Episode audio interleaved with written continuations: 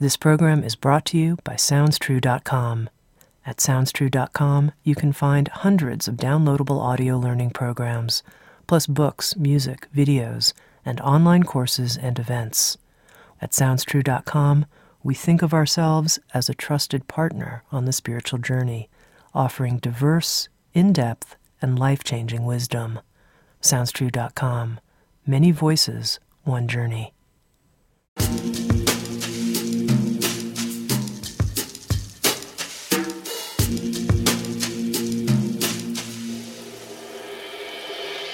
You're listening to Insights at the Edge. Today, my guests are Ram Dass and Mirabai Bush. Ram Dass is an American spiritual teacher, former academic and clinical psychologist, and the author of the seminal spiritual book, Be Here Now. Born as Richard Alpert, he traveled to India in 1967, where he met his guru, Neem Karoli Baba, Maharaji, which is when everything changed for him. 20 years ago, Ram Dass had a massive stroke that left him with aphasia, and yet he still functions as a guiding teacher for millions of people along the spiritual journey. Mirabai Bush is the founder and director of the Center for Contemplative Mind in Society, and she was also one of the creators of the Search Inside Yourself program at Google.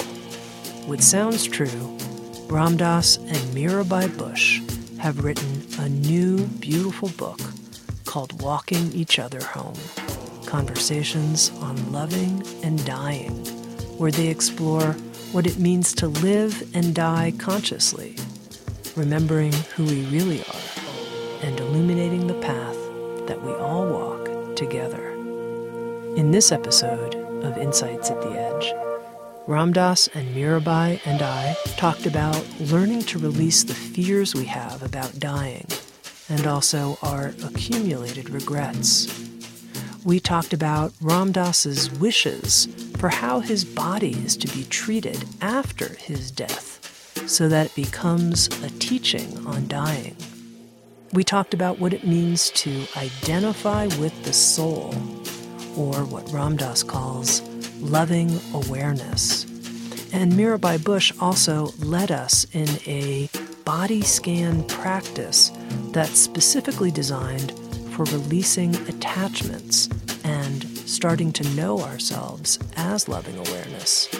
And finally, we talked about how grieving can be a sign of our love and how we need each other both to grieve and to walk each other home.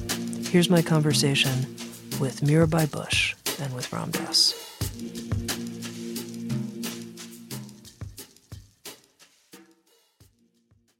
Now, to begin, Mirabai, can you tell our listeners a bit about this collaboration between you and Ram Dass and how the two of you decided to write together Walking Each Other Home? Sure. Well, Ram Dass and I have known each other since 1970, where we met in a um, meditation course with uh, the Burmese Buddhist teacher Goenka in Bodh Gaya, the first meditation course that was taught for Westerners. And uh, we met there, and then we re- we also then spent a year or two with Neem Karoli Baba, who Ram Dass has written about and Be Here Now. And then we came home at the same time and um, uh, in years over the years did many things together. We taught together often, and we wrote another book together called Compassion in Action during the time when we were founders and then uh, working with Seva Foundation um, for many years. Um, and so now uh, it's another time. And 20 years ago, Ram Dass had a massive stroke and although he's recovered like more than anyone ever dreamed he would he does have aphasia. And uh, so he can't talk in that kind of lucid full paragraph way that he did when he was younger. Um, and so he can't write the same kind of books that he wrote before. And we in thinking of, we wanted to put together Ram Dass's wisdom on dying because he's 87 now, and many people who we know are in their 60s and 70s and 80s, and we thought it would be very good to um, put his teachings on dying together so people would have them in one place. And we started doing that, but what we realized was that um, there's a way in which Ram Dass, although the words aren't so different, there's a way in which he knows these truths and holds them uh, that is different from the way he wrote about them when he was younger. He, it's almost all there and be here now. It's quite amazing. But um, he, of course, after a lifetime of experience, reflection, being with great teachers, and suffering, he knows a lot more about, knows it in a different way about um, what it means that we live and we die, that what's the relationship between dying and loving, and what how we can learn about this at this mystery, which none of us, no one here on our planet has experienced in this body. Mm-hmm. So um, we thought that um, since we've had many talks about these things, and um, together. And Ram Dass was realizing that um, it was easier for him now with aphasia to um, to express what he knows in conversation. Um, and so we decided we'd just do it together. And we decided that we would um, we did it all in his room. So we'd go we'd go to his room and we'd kind of leave everything behind and we would just share with each other what it is we actually really know, what we um, have been thinking about death and dying, and not try to speak out of um, not try to say things that we've said before. Although, of course, some of it we've said before, but to just try in that moment to see, like, what is it that I really know or think or believe at this moment?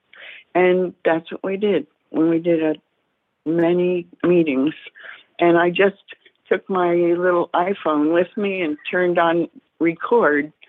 And um, then after that, I edited it and turned it into, gave it some narrative flow. Mirabai, I'm curious how you were changed, if you were, by the process of having these dialogues with Ram Dass and writing the book. I definitely was. It was, and I didn't, well, I guess I knew that that would happen, but I wasn't, well, I wasn't quite prepared for the depth of it. But of course, what happened was, um, my own my own fears about death, my own preconceptions, my own misconceptions about the whole realm of living, dying, loving, being with those we love who are dying, and so on. Um, in these talks, of course, a lot of that r- rose up. I mean, the talks are really like meditations, and just like in meditation, as you're inquiring into your mind, you see what you're holding in there. And I, I didn't have that many regrets or real misconceptions.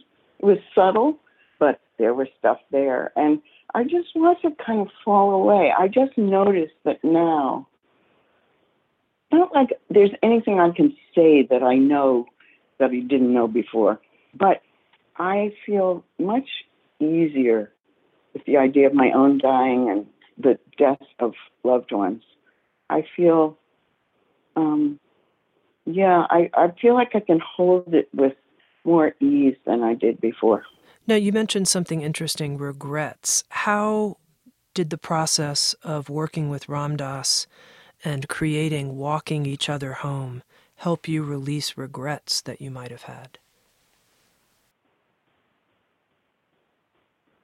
I think that just being together and just renewing each time the importance of letting go ideas, desires, like wishing it had been different, wishing there were things in my life I had d- done differently, when in fact there's nothing I can do about it now. Um, and instead, just accepting that that's the way it happened, that, you know, we were doing our best at the moment, although if we were to do the same thing now, we might do it differently. And um, just that process of accepting it, because in fact, we can't change it. And um, by doing that, being able to, uh, I'm about to say, be here now more fully and more honestly than before. Mm-hmm. I asked Ram Dass if he had any regrets, and I thought that he'd say, "Oh no, I don't have regrets," because he was he's always telling you know people let go of regrets. Um, but he said, "You know, I regret."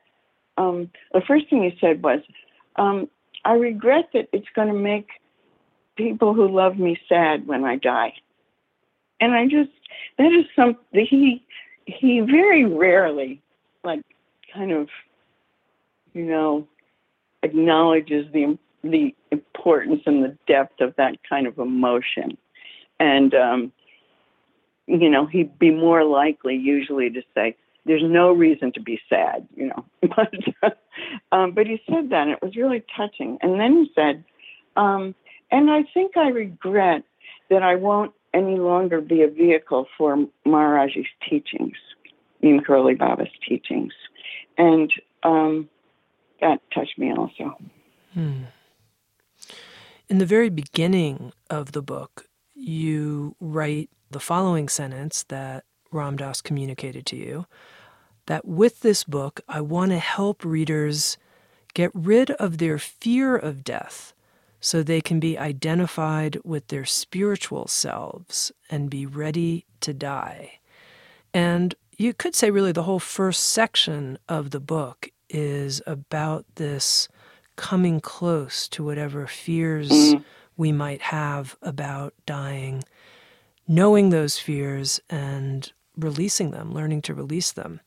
And as I was reading, I was going through my own contemplation. How afraid of death am I? Really? I don't even know if I know. Mm-hmm. How, Mirabai, do you think someone even knows? How afraid are we really? And how do we get closer to that fear? Yeah, yeah. It is because, you know, death is medically considered a failure. And in general, in the culture, was still really uh, hidden and uh, considered in some ways, you know, a failure of the life force. Um, and uh, we don't talk about it very much. We don't have vehicles for doing that, although some are coming to life.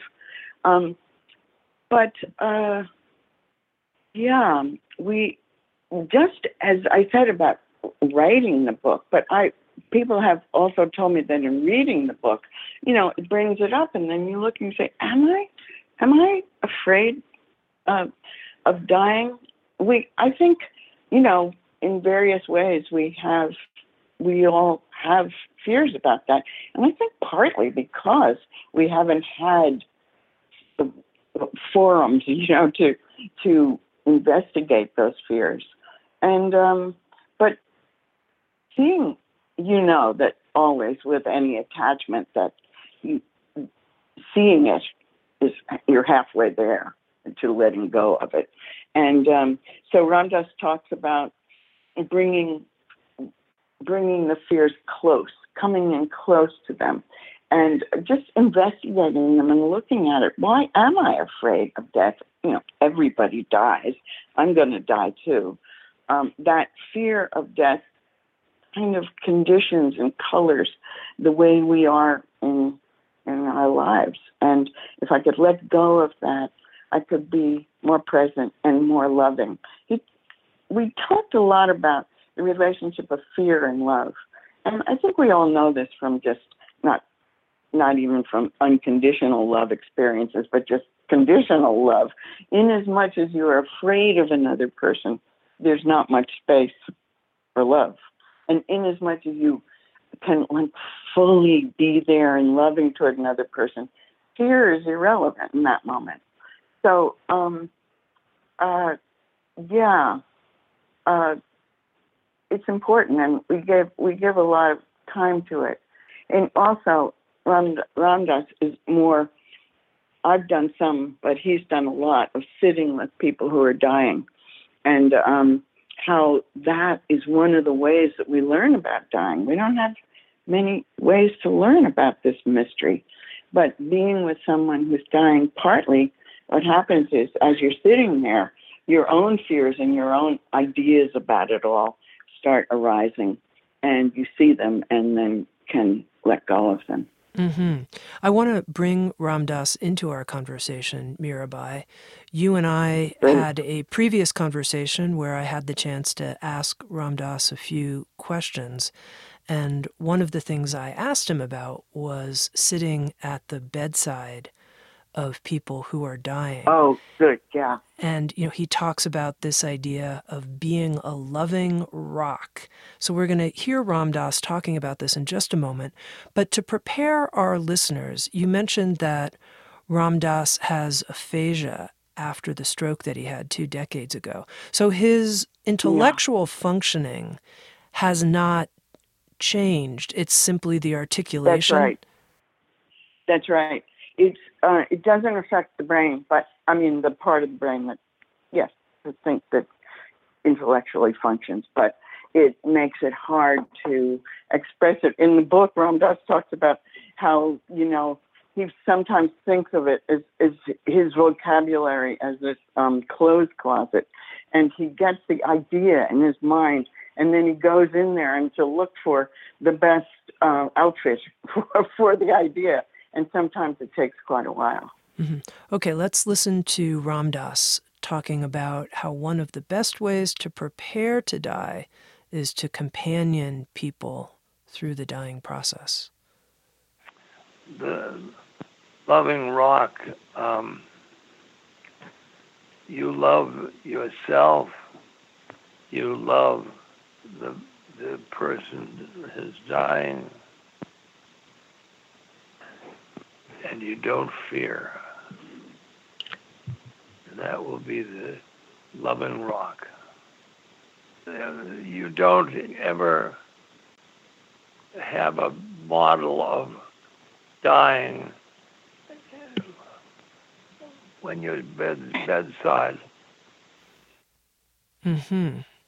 So this metaphor, a loving rock. It's so beautiful. Tell us more about that. I know. I, I love it too. It's so that the person who's dying can just lean into you, and uh, and you're there, steady, not um, not questioning the rightness of the dying, not trying to keep the person alive, just being there for them, not trying to uh, introduce your idea of what happens after death, and unless of course the person asks you, but um, just being there, being in the moment, being uh, expecting nothing, being ready for anything, and um, so that there's a a kind presence for that person to feel accompanied by as they go through whatever stages they need to go through. And um, and Ram Dass recommends, you know, looking as much as you can before um, sitting with the person to look at and let go of your own fears or your own need to want to try to keep that person alive because you love them or um, whatever else would keep you from just simply being there, a loving presence for them to feel secure with. Mm-hmm. I thought it was interesting that he said you don't bring a model to the situation because I think sometimes yeah. people think, you know, yeah. I don't know if I can sit with this dying person because I'm not sure what's happening. I don't have confidence yeah. in what's happening. But in fact, you don't need to know that this is what the afterlife will or won't be like. Yeah. Yeah. And this is assuming that, you know, that there are people taking care of the physical plane stuff, the medical things and the pain management and so on. This is the this is you as the friend Mhm. sitting there, just being present. Yeah. You have some guidelines for being a loving rock for the dying in the book. I'm just going to read some of them. I really liked Oh, them. good. Don't talk about the afterlife unless you're asked. I think that was probably my favorite. Then you offered gentle, light touch communicates love. I thought that was very beautiful. hmm Let go of your own fears. Have confidence in the dying process, trust in the unfolding. Don't lose your sense of humor. Be yourself. I think that's really key too. Be yourself. I think there's this idea of, you know, I don't want to be inappropriate, so I'm not going to be myself. Tell me more about that. Yeah. And, and Mirabai, maybe share some of your own experiences of companioning people through dying and what you learned about being a loving rock from that. Well, I was with my older sister when she was dying. She died of liver cancer, and um, and she also had dementia, and she um, she had many regrets, and she couldn't um, she couldn't like uh, she couldn't rationally let them go because she had dementia. So she would say things like, I uh, I wasn't a good mother. And she had had three children and brought them up, and she had been a good mother. And um, there must have been in her, of course, anyone who's mothered a child, there were some thoughts that she could have done better. But um, so, but she couldn't control that then. So we would um, just say, you were a wonderful mother. You have wonderful children, and they're happy, and they're this and that. And uh, and then we'd sometimes uh, just um, encourage her to relax into her pillow and just imagine herself floating as if in a blue sky, as if she were a cloud in the blue sky. Maybe that doesn't go together, clouds and blue sky, but that's what we said. And um, and uh, just relax and know that you're loved, and know that your children love you, and that we love you, and that you are loved, and it's all completely safe, and everything is happening just as it should.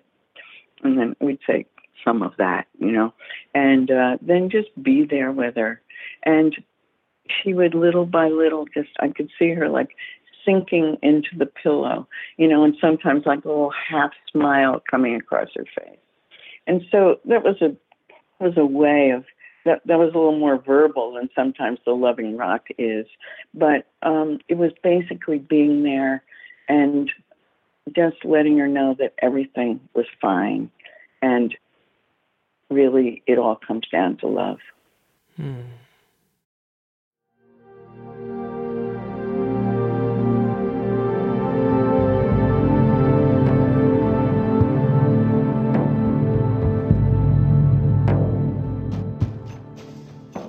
You're listening to Insights at the Edge, produced by Sounds True. We welcome you to learn more about our collection of more than a thousand learning programs and receive three free gifts just for visiting us. Go to soundstrue.com backslash free. That's soundstrue.com backslash free. And now back to Insights at the Edge.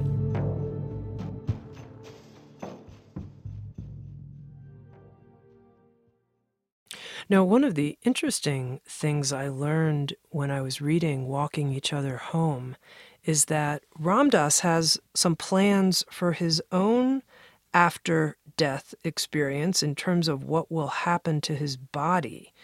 I'd never heard this before reading the book. Tell our listeners what Ram Dass has planned. Mm. Yes, this was this was something that was a little hard for me to go through, and for him too. He he didn't. He thought he was cool with it all, but he went through. He moved closer to acceptance by going through this, and you know, everyone when it gets close or even when it's not so close should go through these decisions you know and so he we asked him where he wanted to die in his bed you know who he wanted to be with him get close to the time he wanted you know beloved friends but as it got really close he wanted to be alone with a picture of maharaji um, and so on and and where he wanted his ashes to go to the Hanuman temple in Taos and some to go into the ocean in Maui. But then we asked if he wanted to be buried. Well, first we asked if he wanted to be buried or cremated, and he said cremated.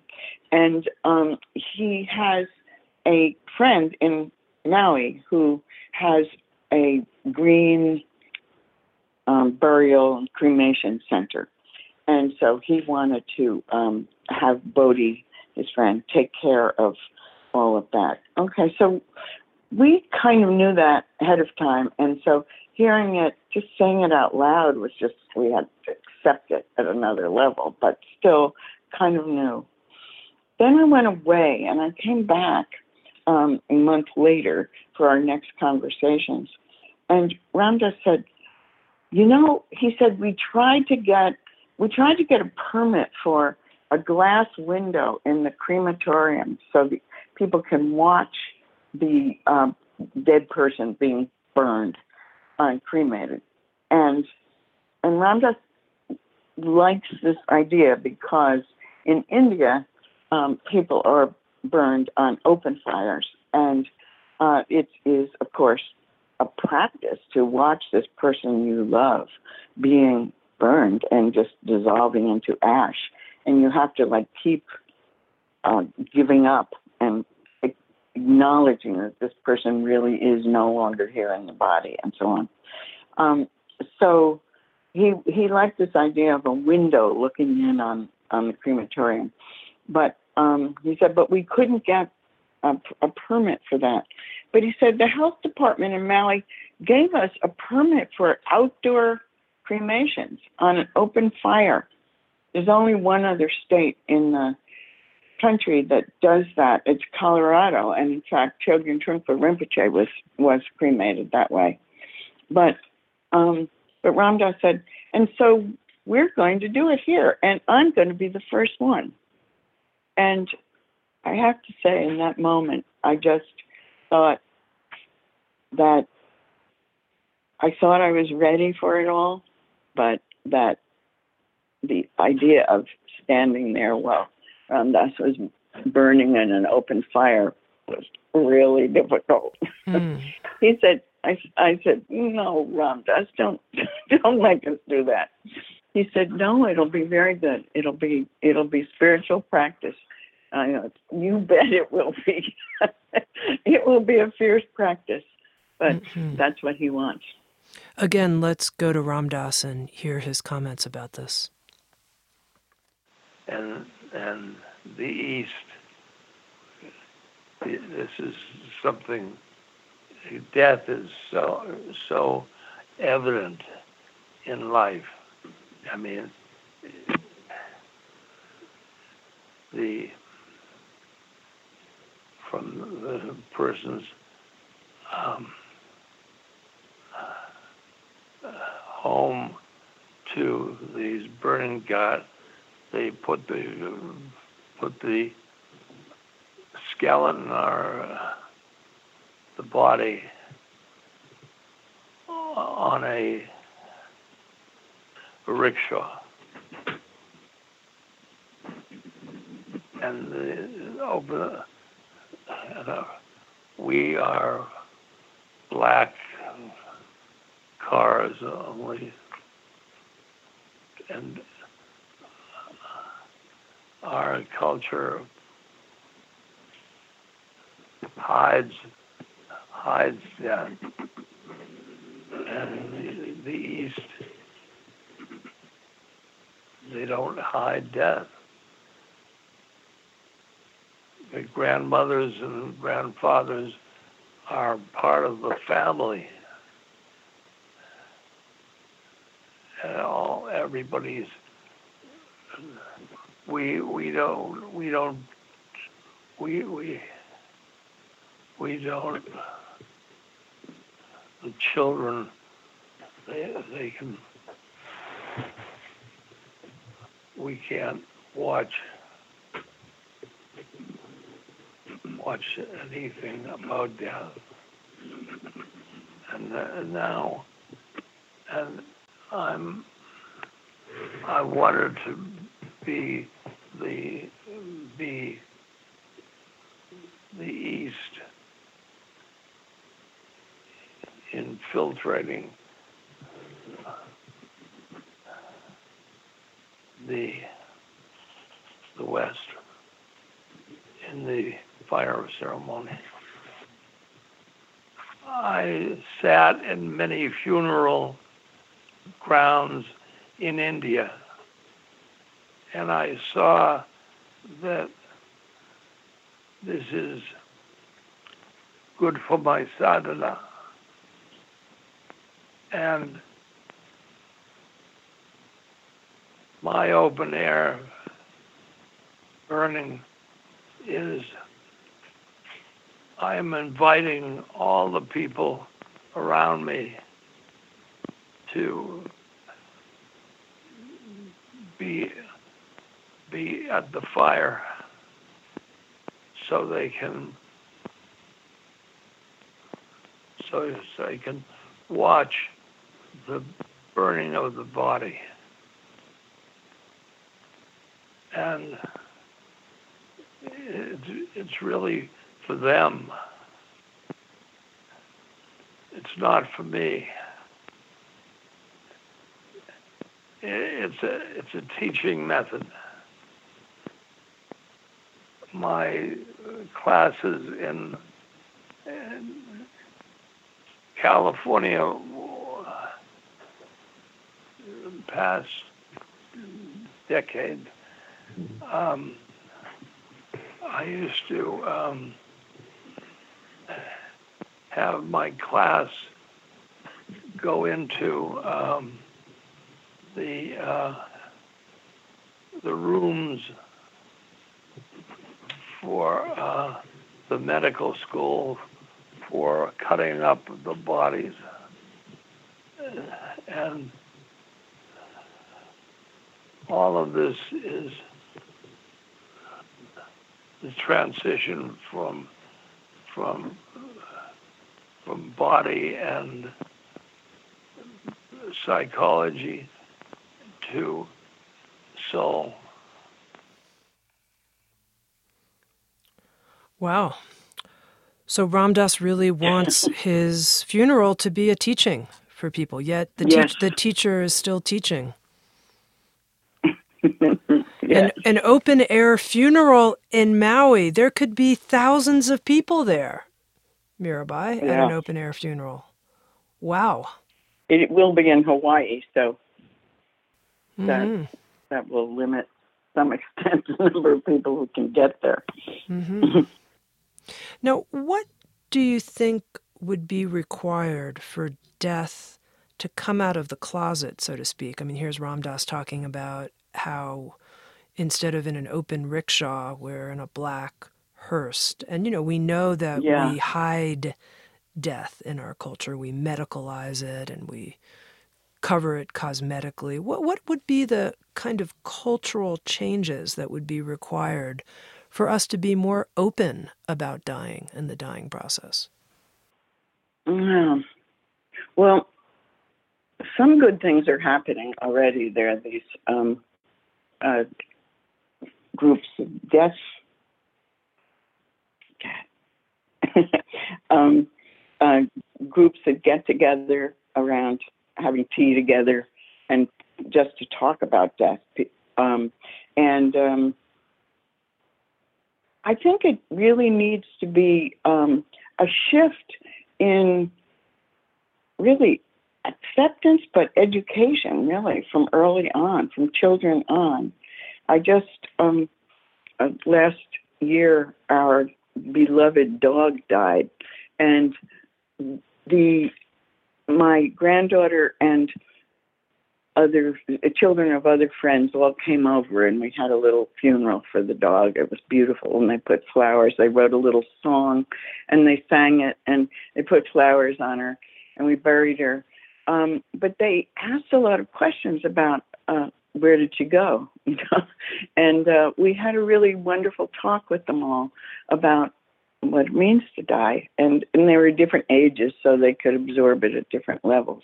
But I can see that um, that we need to start early, and um, and uh, just so that um, we begin accepting it as just a natural part of life instead of this dreaded thing that happens at the end. You know that uh, we don't want to think about. Um, I remember when my mother was dying, this was about, I guess, 20 some years ago, but uh, she had cancer too. And, um, but she and her friends wouldn't even say the word cancer. They call, they called it the C word because they then, and often now, it meant that you were going to die. And they wouldn't say the word. It was, I guess, you could say it was a form of superstition that um, by saying it, it would bring it on. So I think it's complicated. We have a, um, lots of of biases against welcoming death into it into our conversations and into our education. But I think that um, there be there could be a lot we could do to make it more a part of just what we know this life journey to be about. And so that, um, yeah, so that the endings are more graceful. There, as you know, as you know, from the from the beginning of the hospice movement into the really kind of awakened trainings that are going on now, a Metta Institute that Frank Ostaseski runs in in uh, San Francisco area, and there are a number of others too. Um, that people are really learning um, how to be with the dying in a, in a different way. Um, but so I think that we're moving in the right direction, but there are there's still a lot to do. Okay, now I have a question for you that's I don't know a little challenging in a way in terms of Eastern views and incorporating them into our approach towards death. When it comes to having death out in the open, I fully get it. That makes sense to me. But there's this idea that the moment of death, this is a traditional Eastern spiritual view, will mm-hmm. actually mm-hmm. determine your next incarnation that what happens, what's in your consciousness, what's ever going on at the moment of death, this is so, so, so, so important. This is why we train in dying well, because this will determine your next birth. And I noticed I had this question of like, really? Is that really true? I mean, you have a whole life where you have so many decisions to make about being an honorable person yeah. and a generous person. And, you know, let's say at the moment of your death, you're just like not having a good moment. Is that really going to uh, you know, be so important that yeah. it, it, it wipes away all of these other good acts? Well, I don't. I don't know, but I don't think it's just like he. They do talk about the moment of death, but I think it's who you are at that moment when you die. That uh, in if in the understanding that in the understanding of karma and um, and multiple births, um, that who you are when you die will determine um, what karma you have to work off in your in your next lifetime. You know, even the um, I grew up Catholic, and uh, in Catholicism, that last moment is really important. Also, I remember that they would say that um, you know the priest comes and he gives the what's called the last rites and he can, if you've done anything, this is related to regrets, but if you've like sinned in your life, you can, in that last moment, confess it, and he can absolve you of those sins so that you are now going into heaven rather than hell. Um, I don't know, you know, where which of these understandings is the closest to the truth?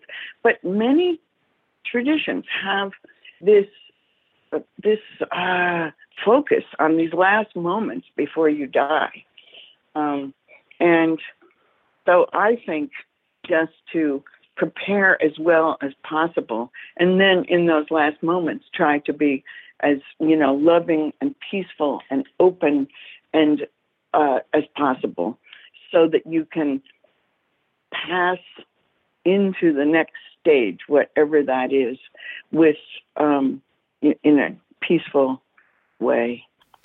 Why do you think those last moments are so important? What's your own sort of guess at that?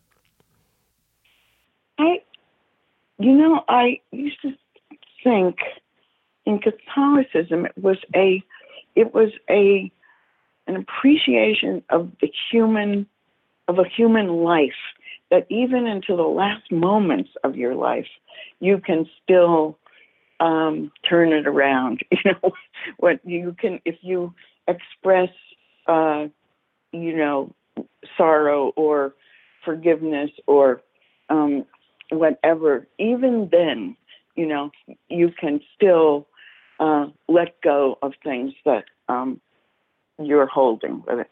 And you know, it seems to be in the Tibetan tradition, they're very focused, and, and Hinduism also, they're very focused on on that end. And I think it's, in a way, I don't know everything, but I think in some way it is a a real um, honoring of the human condition, and that even even in the last moments, you still have this incredible power to um, renew by, you know, seeing the truth and letting go of whatever you were holding on to. Now, you said, Mirabai, that what matters is who you are. And that reminded me of this section of the book that I found surprising and interesting. And you and Ram Dass were working on the writing of the book together, and some friends of yours came to visit from Silicon Valley, and they asked oh, yeah. Ram Dass this question. If you had unlimited resources, Ram Dass, what would you do to make the world a better place? And I thought, oh, great. You know, I love these ambitious entrepreneurs, unlimited resources. What would yeah. you do to make the world? Great question. I can't wait to hear Ram Dass's answer. And then you write, I expected that Ram Dass would talk about experiences with the Seva Foundation, but he doesn't. And this is what Ram Dass actually says I'd keep just enough for myself and my family and my obligations, and you know, for old age. And then I'd give away the rest. Then I'd use the time I had for sadhana, for spiritual practice. Whatever you do, who you are is what will make the difference. Learn to identify with your soul. I thought that was very beautiful. I think so too, just listening to you read it. Because he was he was making an extreme statement, you know. Um, and I don't think they will give it all away, but he really was trying to make the, that final part of the statement resonate. Who you are is what you have to offer other people. Yeah. Now, in terms of identifying with the soul, we're going to listen to uh, another piece here from Ram Dass that speaks a bit about that. You shouldn't, you shouldn't fear death, and that, that's identify with your soul. The soul doesn't fear death. So, in other words, your identification with ego is is transferred into the the soul and this can be done by sadhana. And that's that's why when you bedside, the dying person looks backwards into into their incarnation and then looks frontwards into spiritual life. And all you can get their eyes uh, brighten or their expression uh, and you want to be with them as this is transformation transformation of ego to soul. And so the ego part doctor doctor save me save me now let's put up the pictures of the uh, of the family on the walls, and that's the the backwards thing. And then then the ha- ha- second half. Wow. Ooh. Yeah. That that that looks a certain way. And you want to be able to be there for that second part. So you can, in your sadhana, identify with your soul. Help me understand, Mirabai, when Ram Dass says identify with your soul. I think some people maybe think they know what that means and they might think many different things. If they talk to the other people who heard identify with your soul, they'd all mm-hmm. have a different answer to that. So, what does that mean to you to identify with your soul?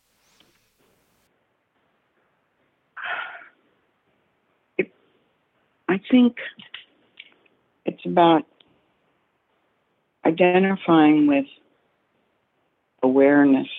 The awareness, you know, when you're sitting in meditation and you're noticing everything that's arising thoughts, emotions, sensations in the body, um, your idea of who you are, and in this body, in this lifetime, there is behind all that, or wrapped around all that, or apart from all that, an awareness that is not attached to um, to the ego, to the body, to it's just being it's just aware of what's happening, and that is um, Ram Dass is saying that that that's the aspect or part of you that is does not die, it's, that keeps on going, and that if you can rest in that um, that he would say loving awareness.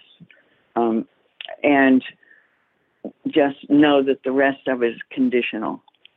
That that will that will help you when you're dying because that's the part that's going to continue. Uh, and that so in this in the time before you die, to become familiar with that, become familiar with resting in awareness, um, so that when you see your body start going, and you see everything about yourself going. And when when he was saying about the pictures of the family, he said backwards. I think what he really meant was that's the past.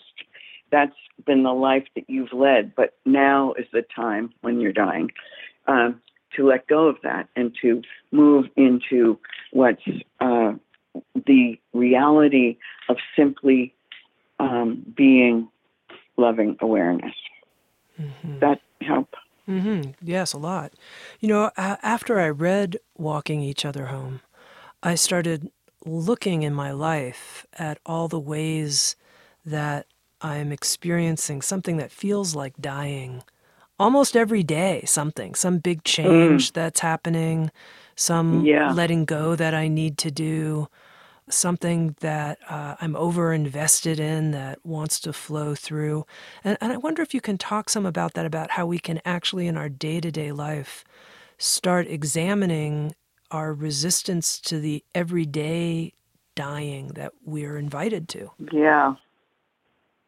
Well, I think you said it eloquently. I mean, that, um, yes, seeing the places where we're holding on that aren't wholesome and helpful for us and letting those go. And of course, doing whatever um, contemplative practice that each person does, and there are so many of them, but um, they are designed to help you see the places where you are um, holding on to ideas, thoughts, um, you know, people, um, material stuff, um, and um, and being able to let it go when it's when it's not helping you move toward you know toward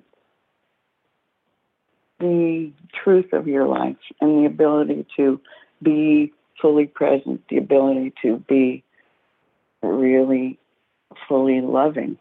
Those, those desires and attachments we have keep us from, from often from being loving and being uh, there for the people in, in our life who are important to us, and and the work that we need to do in this life. So um, all of that, those are the little deaths every day, and um, and if we consciously see those as preparation for the big letting go, I think it's going to really help. Mm-hmm.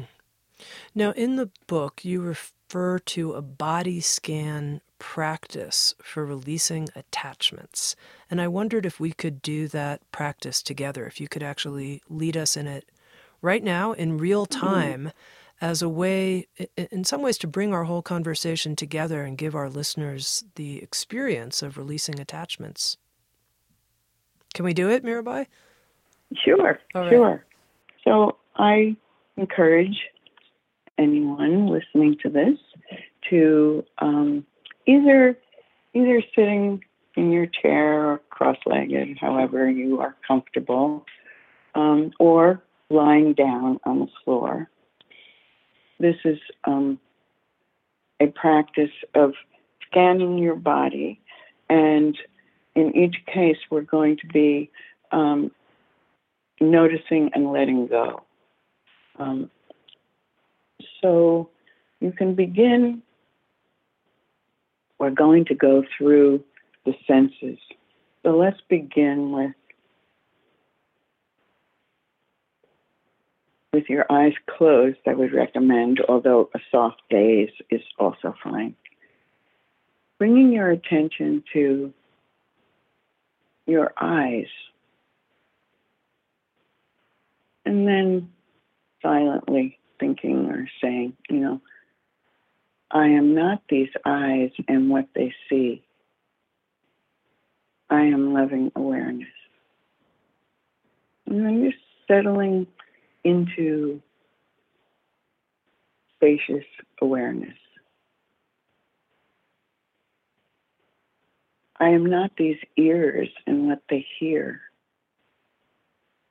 I am loving awareness, breathing in and out and just being.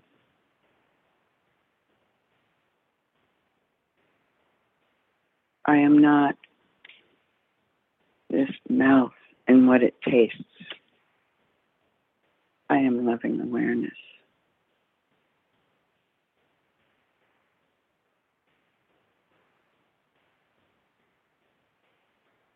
I am not these hands and what they touch and feel.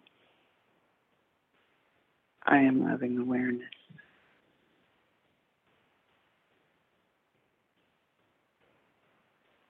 I am not this nose and what it smells.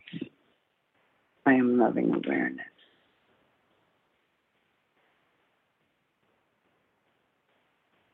And now I'm noticing noticing in your mind any thoughts that are arising judgments, memories. I am not these thoughts. I am loving awareness. I am not these memories. I am loving awareness. And then sensing your whole body, feeling your body from within your body, sensing your whole body, and then just, I am not this body. I am not this body I have been living in. I am loving awareness. And just breathing, breathing warm, loving breath, and letting go of everything but resting in awareness.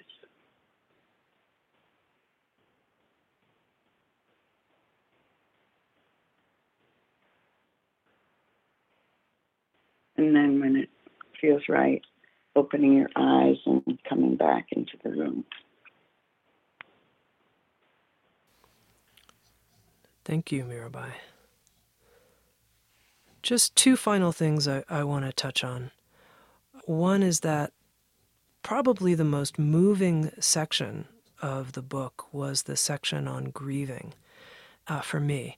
And uh, you know, I think there's no way mm. to talk about death and dying in the way we're talking about it and letting go of our attachments to the people that we love and the experiences that we've had without embracing grieving. Uh, you have a quote from the book Grieving is not a sign of weakness, but of strength. It takes courage to go through it. And I think just like death is becoming more a part of our conversation in the culture, I think we're starting to view grieving differently as well. I feel so relieved mm. about that, that it's okay to be yeah. grieving, that grieving can be seen as a sign of our love. And I'd love for you to talk a little bit about this section of the book and really you and Ram Dass grieving together people from the spiritual community that you're a part of who have had major losses and the kind of support you've given each other. Yeah. I think, as you said, the, the support to just let grieving is different for every single person. And it has its own time. And it we need the support of people who love us to get us through it. And because often, given the um, you know the nature of our achieving culture, that um, there is a, a uh, encouragement to get over it, and that you're just self-indulgent by by continuing to grieve. People get impatient. I think partly because they don't quite know what to do with um, with another person's suffering. And so they want they want the grieving person to be finished with it. Um, and you know, as you were speaking, I remembered a time I was teaching a retreat for lawyers and judges, and um, it was back in 2001 or two, and I think, and one of the lawyers there said it was a three or four day silent retreat. We did a lot of practice. And uh, at the end, she started crying and she said, You know, I work in a big private law firm, and my, fa- my brother was killed in 9 11. He was in one of the towers. And I have never told anybody in my office that that happened. And she just went right back to work. And because she felt, whether it was true or not, she felt that they wouldn't honor a period of grieving. And that that seems like an extreme example, but there is that there is that kind of strain in the culture. So I think um, just allowing allowing ourselves and and and our friends to go through it in whatever way they need to go through it. Giving giving support is really being a loving rock again. Um, giving support to others and just giving love um, because people go through it in many different ways and um, it's really hard. Mm-hmm. Which brings me to the final question, which is about this gorgeous title, Walking Each Other Home. the title itself just goes right to the heart. Conversations on loving and dying. How did that title come about?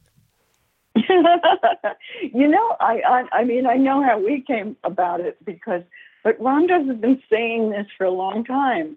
I don't know where it came from in him originally, but I mean, for a long time. He's been saying that even when he wasn't talking specifically about dying. It was just, what are we doing here? You know, we're walking each other home.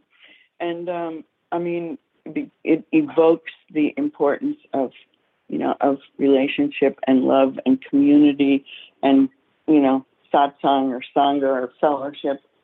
And, um, and so he's been saying it for a long time, but um, then when we poked around about um, a title for this book, it just arose one day. we just said, let's use it. You've said it so many times. Let's use it for the title. I mean, we went through lots of other titles, but they were all a little grim. this one seemed to evoke what we really want to say about dying. Mm-hmm. I've been speaking with Mirabai Bush along with Ram Dass. They have written a gorgeous new book called Walking Each Other Home Conversations on Loving and Dying. Mirabai, thank you so much. Uh, the book is bound to break open hearts in a loving explosion.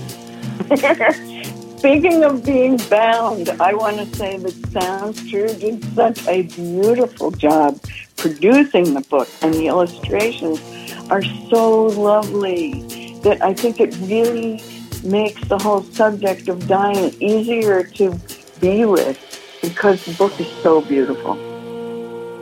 Thank you. All the stars aligned when it came to the creation of this book. I think I mentioned to you that as I was reading it, my partner walked into the room and you know, I hugged her and I kissed her, and she's like, "Whatever you're reading, just please keep reading that. Just keep reading that book."